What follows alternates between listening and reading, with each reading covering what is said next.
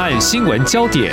焦点时事探索，两岸互动交流，请听中央广播电台新闻部制作的《两岸 ING》。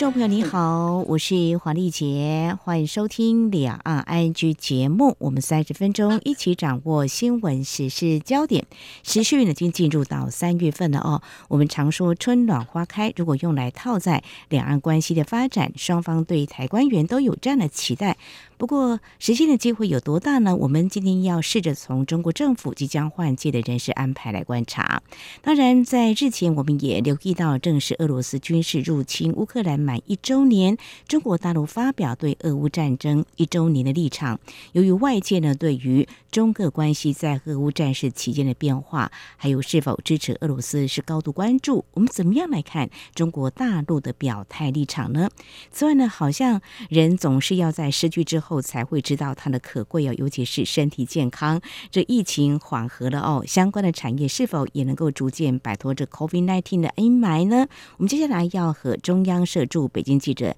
吕家荣连线，请他带给我们第一手的采访观察。非常欢迎家荣，你好。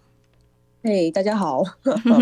嘉荣。两周前我们连线哦，那么谈的北京的防疫哦，几乎是大松绑了哦。你说这个计程车的司机就没有佩戴口罩啦，那么小学生开学到学校上课也不用在线上上课，远距教学，这家长反应期待好久了哦，好像就快回到这个疫情之前哦。我们今天就来谈相关的运动好了，好来看这个。运动的人口其实蛮多的，台湾也是一样。好，你特别啊、去走访了上健身房的人，是不是也开始回笼哦？你有看到这样的情况吗？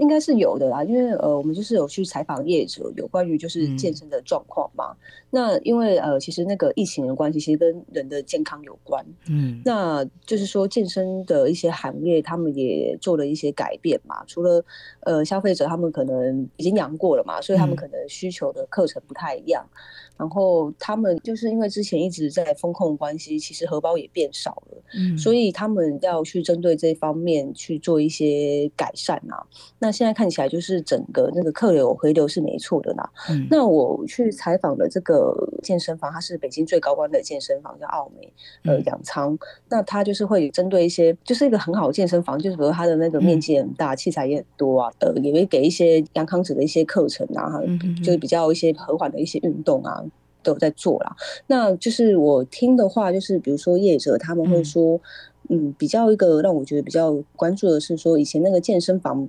这边喜欢叫人家办卡卡，然后就是要签好几年，也许台湾的健身房也是一样，就是要买课程，然后也是。两三年这样子，而现在的话，他们就发现说，消费者他们更加谨慎，嗯，那会更趋向就是小客单的那种产品的付费，嗯，高频率的那种付费的消费模式，所以他们也是在做一个改变。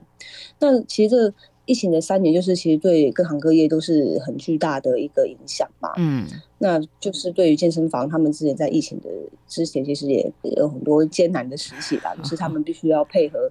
中国大陆这边的政府，就是。呃，要关闭就要关闭，所以那个业者是有讲说，他们有一家分店呢，就是最惨的时候是要停业一百九十天，就是去年，那其实就是整个半年的时间都没了嘛，嗯、哼哼所以这对他们来讲，那就是损失冲击很大，很大对啊。嗯、但是现在比较好的就是说，现在因为疫情重启嘛，然后又刚过完年，嗯。嗯我想也许是刚过完年，就是大家要维持一个身材，所以现在其实是健身的一个旺季啊，所以他们就我发现说，现在市场。有比较回暖，然后其实也比他们预想的快，就是客流比较呃快的回流这样子。嗯，对，刚刚嘉荣分享了，就是说你特别走访这家啊经营高端课程的健身房哦，那么一些杨康就是。之前是确诊是阳的，后来健康叫阳康嘛，他们会觉得这个身体健康很重要。嗯、除了管理我们的体重之外啊，其实健康是更重要。但是就是要办卡的时候，会稍微想一下。的确哦，呃，我是这么想啦。如果在那段期间疫情封控长达两年多，哇，这管得很紧。呃，这个业者如果要开业经营的话，还得经过这个相关单位批准。你才可以在所谓闭环式的或什么样的一个开业哦，的确对业者呃冲击蛮大的。那对于这个我已经缴费了怎么办呢？去消化这个都会形成很多的困扰，所以就是边走边看，像是这种方式哦。那另外业者会怎么样来看呢？现在人是慢慢回笼的啦，他们还是看好这方面的发展吗？嗯，他们现在是觉得说，就是因为市场回暖的那个预期比他们想的快啊，嗯、然后也许就是因为。疫情嘛，所以大家更注重身体健康，嗯、所以他们也是对这个行业就是会觉得是一个可能呢、啊。嗯哼哼哼，OK，对对对。呃，其实谈到中国大陆，我们只是看到北京的这一家呢，我们就来看啊，它的市场应该是会回暖。嗯，业者也会有一些期待。其实台湾的运动人口也不少，像、呃、在昨天的时候，我到户外去。踏青呢，就看到有很多人就是在慢跑。那户外的还有这个呃，在室内的这个健身房也是。呃，不少的哈，我们看到我们的教育部体育署的估计呢，台湾十三到七十九岁的民众哦，在二零一九年疫情还没有发生的时候啊，当时我们的这个运动消费支出总额已经上看了将近一千四百亿元哦。那么二零二一年台湾即使当时有三级警戒的干扰，还是创造一千三百三十五点八亿元的商机。当然提到这个室内就是。包含健身房这个部分的话是比较少一点，但是呢，业者还是非常看好未来啊，这个室内运动的，包括线上训练啦，还有虚拟实境的训练啦，瑜伽等等，哇，这些呢，其实在一些调查当中，台湾民众啊认知的前十大运动趋势是。榜上有名，显示室内运动的玩法呢也会更加的多元哦。那当然，中国大陆哈 各省市如果加起来的话，这个数据可能会比台湾的市场呢还更多更大哦。这是在我们节目的前半阶段哦。非常谢谢中央社驻北京记者吕佳荣带给我们从疫后的一个产业的复苏，先看到这运动产业呢，嗯。应该是回暖了哦。好，我们接下来呢，来动动脑哈。怎么说呢？运动可以舒压健身，但是接下来要谈这个，需要花一点时间跟精神去了解这个国际议题。其实我们台湾也相当的关心哦，因为刚才我们已经提到了，这个俄乌战火已经持续一年了哦。那么在俄国入侵乌克兰届满一周年，时间就是二月二十四号。中华民国，我们外交部是表示哦，台湾政府愿意再度重申反对以武力威胁。啊，被迫片面改变现状，支持各方在国际法架构之下，透过和平理性的对话跟协商解决其间的严正立场，这是对俄乌战争哦。同时，呃，我外交部也呼吁俄方立即停止对乌克兰的军事侵略，尊重乌克兰主权独立以及领土完整。我国政府也将会持续参与国际社会对俄罗斯的相关制裁，直到战争结束。至于接下来我们要谈的，中国大陆有正式的表态立场哦。那么，在外界关注美国持续对中国啊、呃、提醒啊、不要对俄罗斯提供任何的援助，而且中国大陆也从来没有跟美方采取一致的，就是经济制裁等等这些做法之下，怎么样来解读中国大陆的做法呢？事实上呢，美国国务卿布林肯十九号，就是二月十九号受访的时候，他说中国正考虑哦，像。俄国提供武器来用在战争，他还警告北京当局，任何对俄国的供应都会造成严重的问题。好，二月二十四号这一天，俄乌战争一周年，中国外交部发布了关于政治解决乌克兰危机的中国立场。嘉荣来告诉我们哈，中国外交部呢对于这样的立场，它主要大概有哪些内容呢？呃，它主要内容其实我觉得它就是呃，从俄乌战争开始嘛。它整个就是有关于中方的呃整个一个表态啦。其实中方表态就是一直要呼吁双方要直接对话，然后要停战嘛。嗯。但是对于中方，我觉得比较尴尬的是说，因为他们就是中俄关系很友好。嗯。那其实有一些学者是认为说，中俄的友好已经到一个同盟的一个地步了啦。几年前我有访问过一个学者，他是这样子的认为，就是两方关系很好嘛，所以就说在这个俄乌战争立场上面。嗯，我们可以看到西方国家，或是美国啊，或是台湾，都会去谴责嘛。比如说谴责那个是一个侵略。嗯、可是像中国大陆的话，他们就不会这样子去讲俄罗斯嘛，他们只会是说，呃，要直接对话，要停战，就他们的立场就是会比较的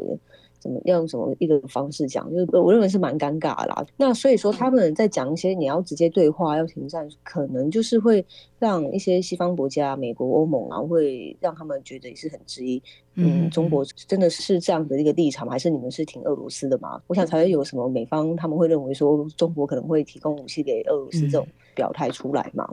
而且之前因为疫情的关系，现在比如说俄乌战争这个事情，嗯嗯，中国。一周年的那个内容，它其实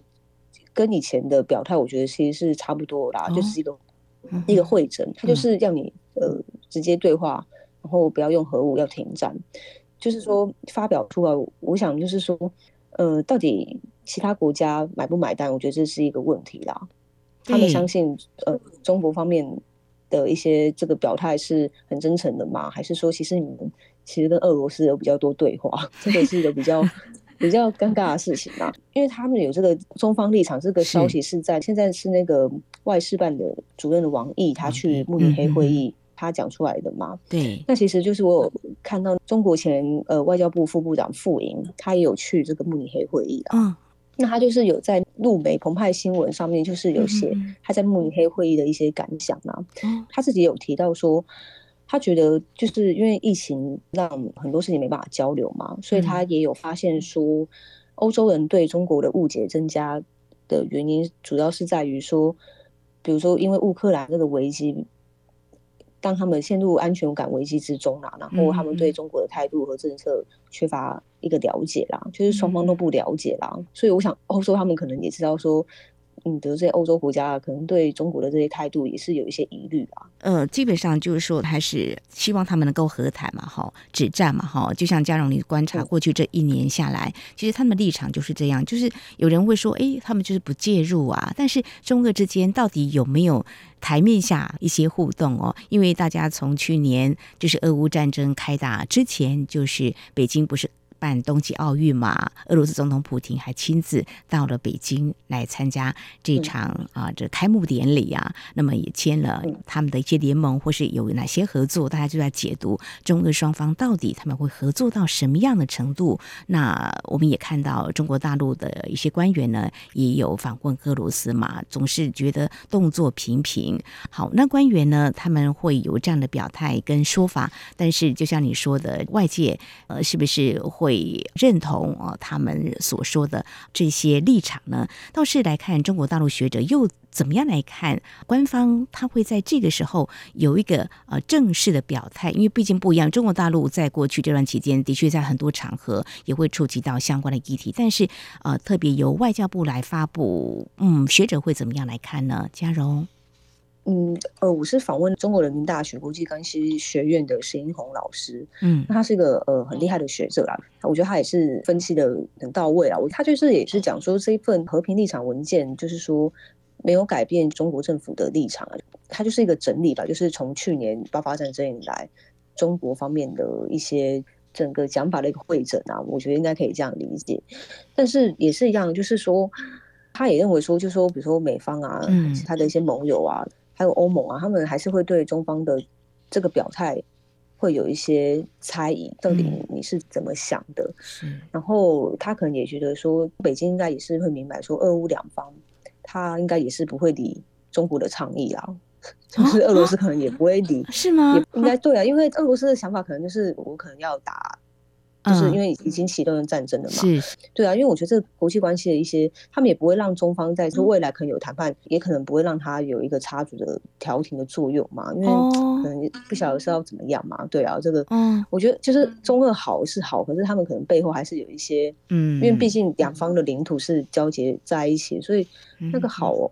我还是会觉得有好，但是他们一定有一些其他的一些，对啊，我觉得可能还是有些其他的一些台面上我们看不到的东西的，所以外界认。认为说，哎，可能中国大陆会是一个比较好的担任调停者的角色，也恐怕是未必吧。也会受到学者大概是不是也会这样子的看法？呃，那个学者他的意思应该是说，嗯，北京应该也是明白说，在俄乌上面，他们也不太可能起到一个未来可以呃做一个谈判的一个关键的作用啊。尤其是这两方，嗯，他们就是俄乌本身，他们就是不会理会这个中国的倡议啊。因为其实中国的倡议就是你们要直接对话，可是看看俄罗斯还是在打嘛，对啊，是啊，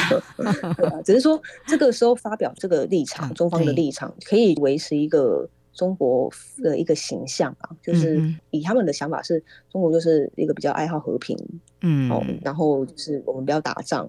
要用尽快用政治方式的呃沟通去解决，那可能就是重振他去维护他的一个国际的一个形象啊，对呀、啊，嗯嗯嗯嗯，好，这是石英红老师的观点嘛，哈，那总是中国大陆也是表态一下，哈，因为外界都在关注嘛，那总是有一个立场出来，但是未来恐怕俄乌战火，也许呢短期之内是不是还没有办法停火？因为这个到底谁会来？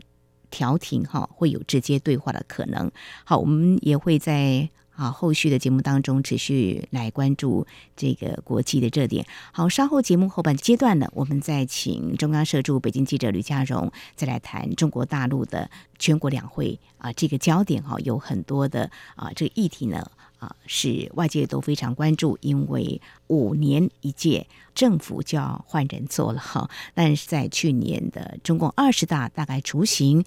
也可以看出一些端倪。但是怎么样来看今年的中国大陆的政协人大两会有哪些的焦点？我们稍后再请嘉荣来跟我们谈这个议题。今天的新闻就是明天的历史，探索两岸间的焦点时事，尽在《两岸 ING》节目。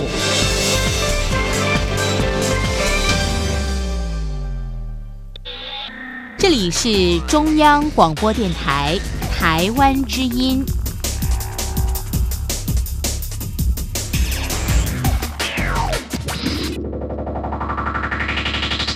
这里是中央广播电台，听众朋友继续收听的节目《两岸居》。我们节目持续连线人在北京的中央社驻北京记者吕佳荣。接下来我们要谈的就是中国大陆即将召开全国政协人大两会了哦。刚才提到中共二十大，其实当时已经选出了中央政治局七名常委，有二十四名的委员，也都是未来中国大陆政府。那么在召开两会期间，都可以确立他们的工作职掌了哦。那么政协跟人大这几天就会开幕，通常外界会形容两会是政治大戏。不过呢，这次是五年一届政府全新的开始，那么也是中国大陆领导人习近平首次打破过去连。两任的一个传统，这是有别以往的焦点。好，我们现在就来看哦，在一些核心成员人士安排，首先就是看习近平应该就是呃下一届的领导人，这是毋庸置疑的嘛。好，佳蓉对不对？嗯、好，那、嗯、接下来就是总理李克强，因为在这个七名常委当中并没有他的名单，好，所以应该是换人做了吧。哦，对，就是呃，从二十大的常委的排序，就是可以看得出来，基本上就是排名二来接总理的位置啊，那就是李强啊。嗯，嗯，那李强他以前就是上海市委书记啦，那他其实跟习近平是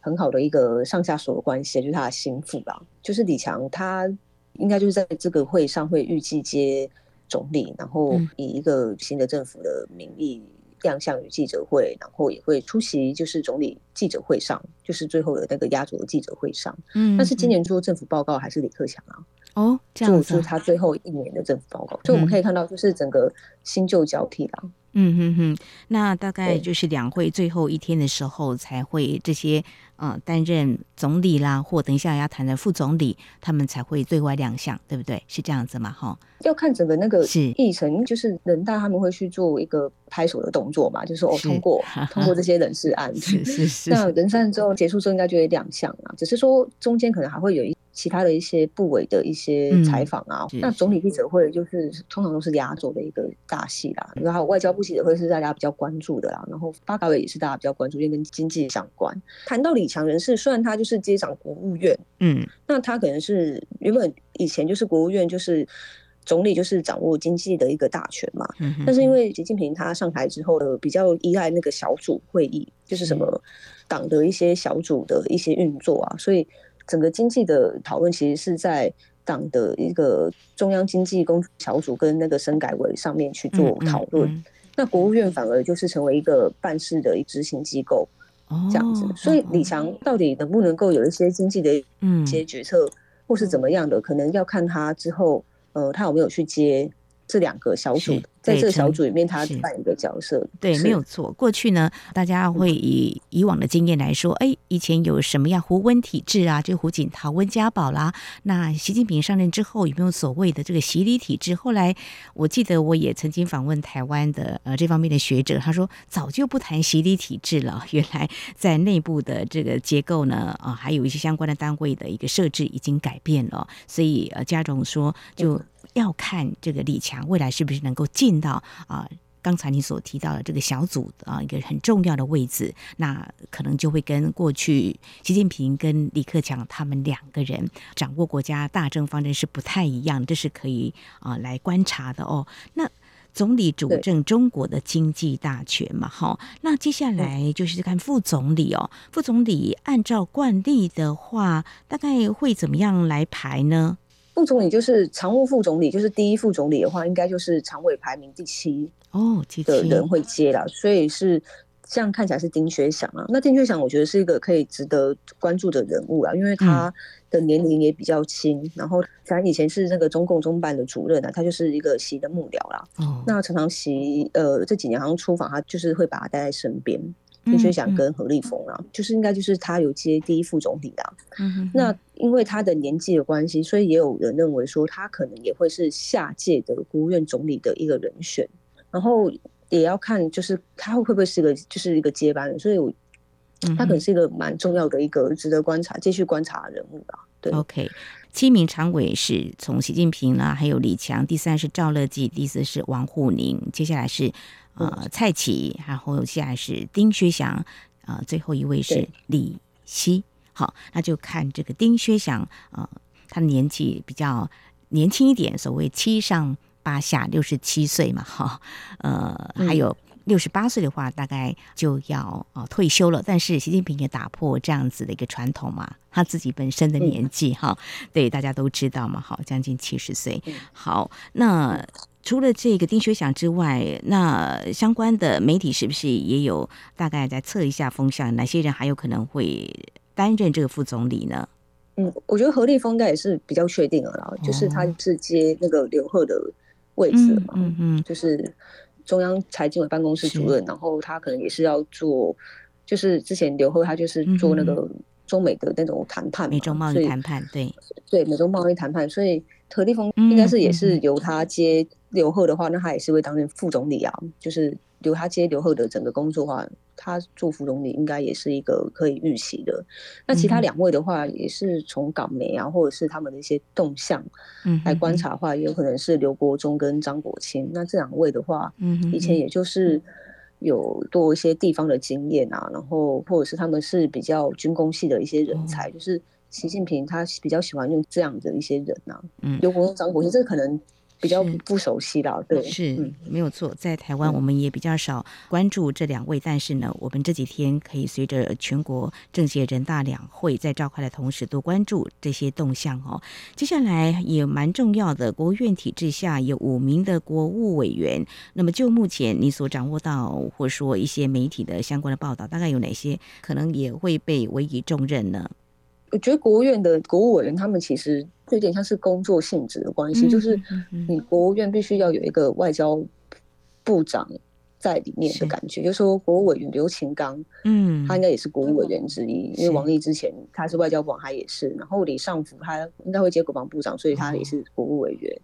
然后公安部长现在好像还是王小红，所以也把他排进去。那吴振龙他可能是后任的中国国务院的秘书长，所以他也是。国务委员，然后还有陈清，这这些消息应该是从港媒掌握，所以一般来讲，我们现在看的话，都会觉得应该是差不了多少。然后再加上我们自己的一些判断的话，应该是这些人是没有错。但是真的主掌大权不是在国务院的体制啊，还是在那些小组的人。所以，比如说像秦刚，他是外交部长好了，可是真的掌握外交大权还是在王毅，因为他是中央外事办的主任。主任对，没有错。对对对，这样来理解才知道中国大陆政策拍板定案大概是会谁来决定哦。好，接下来要谈的是呃全国人大委员长还有全国政协主席哦。我提到这里，或许我可以多提一点，就是王沪宁之前曾经跟啊、呃、前去访问的国民党副主席夏立言会面哦，当时在台湾就有不少的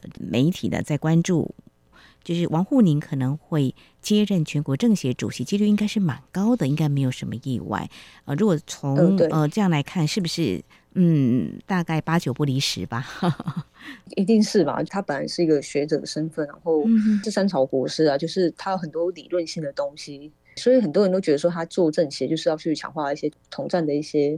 方向啦。嗯，对，然后他可能也会去实践那个大统战的一些计划。比如，其实那个东西是二零一五年就已经提出来的，只是要去整个实现的话，可能是从现在开始，他们就慢慢的去往这个方向走了。然后还有一个人也是蛮值得注意的，就是中共中央统战部的部长施泰峰。哦，嗯哼，因为他的那个位置还蛮特别，就是他是书记处书记，嗯，然后又兼任这个。呃，他好像也是政治局委员啊，又有人说他就是他又可能接政协第一副主席，那他是一个非常呃权力蛮大的一个统战部长的哦，应该是历年权力最大的统战部，所以代表说他们对统战这个工作呢很重视哦。嗯哼，好，那怎么样来关注？这是台湾，我们必须啊、呃、要特别关心的哈，就是或许会多交流啦哈，因为的确从去年底到目前为止，我们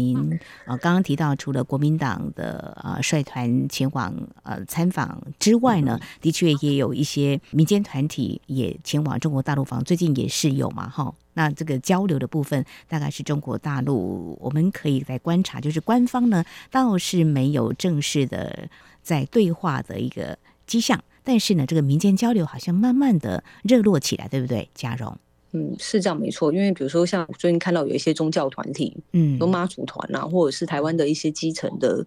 什么高雄领长团都有来啊，然后我有看到就是那国台办主任宋涛都有接见啊，其实我觉得这都。蛮特别的、啊，因为去亲自接见这样的基层团体，我觉得应该好像也很少见啊，对啊，嗯、所以就是一个方向来讲，就是他们亲力亲为啊。讲讲好的话是亲力亲为啊，的确啊，的确，那这个跟呃过去的国台办主任刘杰一可能不太一样哈。你看换人做就是不一样，即便是政策是如此，但是呢，这个做法还是因人而异的。这个我们也后续来做一些观察哦。好，那大致上大概就是这些主要的啊、呃、重要的政府核心成员哈，会在这几天全国政协人大两会召开期间，慢慢的应该就会确立的。那当然正式的话，他们。就像嘉荣讲的，他们会对外来亮相，这也是媒体高度关注的焦点哈。我想在这段期间好，也会来连线哈，来告诉我们比较新的一个情况。好，另外针对中国大陆对俄乌战争一年来所持的立场，还有这个疫后的运动产业市场，我们在今天非常谢谢中央社驻北京记者吕嘉荣带来你第一手的采访观察，非常谢谢嘉荣，谢谢。好，不会不会，谢谢谢谢。好，那么有关中国年度全国政协与人大两会即将在四号还有五号揭幕，会中将会决定多项重要人事任命。除了我们刚才所提到这些人事安排之外呢，包括由谁接替韩正来总理港澳事务，这是嗯香港媒体所关注的。那么根据中国全国港澳研究学会及深圳大学港澳基本法研究中心教授宋小庄他说，由于一般预料。六十七岁的王沪宁将担任政协主席，因此呢，他可能被看好将会接下韩正统管港澳的棒子。因为有人认为六十岁的丁薛祥会来主责对台统战，但是他认为王沪宁可能性是会比较高的。宋小庄指出，政协向来是主责接触台港澳民众的统战机关，最近资深外交官宋涛接获任命。接下国台办主任预料呢，他也将会被任命为政协副主席，可见北京可能会强化政协总理港澳台事务的功能。而是否如预测呢？我们也会持续来观察。至于在两岸的交流部分呢，发生在去年十一月的台南学甲八十八枪枪击案通缉犯洪正军以及孔祥志，在二月二十号从中国大陆押解回台了。内政部长林右昌今天表示，对于这次两岸合作打击犯罪，他要表示高度的肯定跟感谢。同时提到，共同打击犯罪是两岸共识。过去一段时间，两岸共打机制一直都有互动，而外界也期待是否能够重启两岸的机会之窗。好，以上就是今天两岸安居节目，非常感谢听众朋友您的收听，黄丽杰祝福您，我们下次同时间空中再会。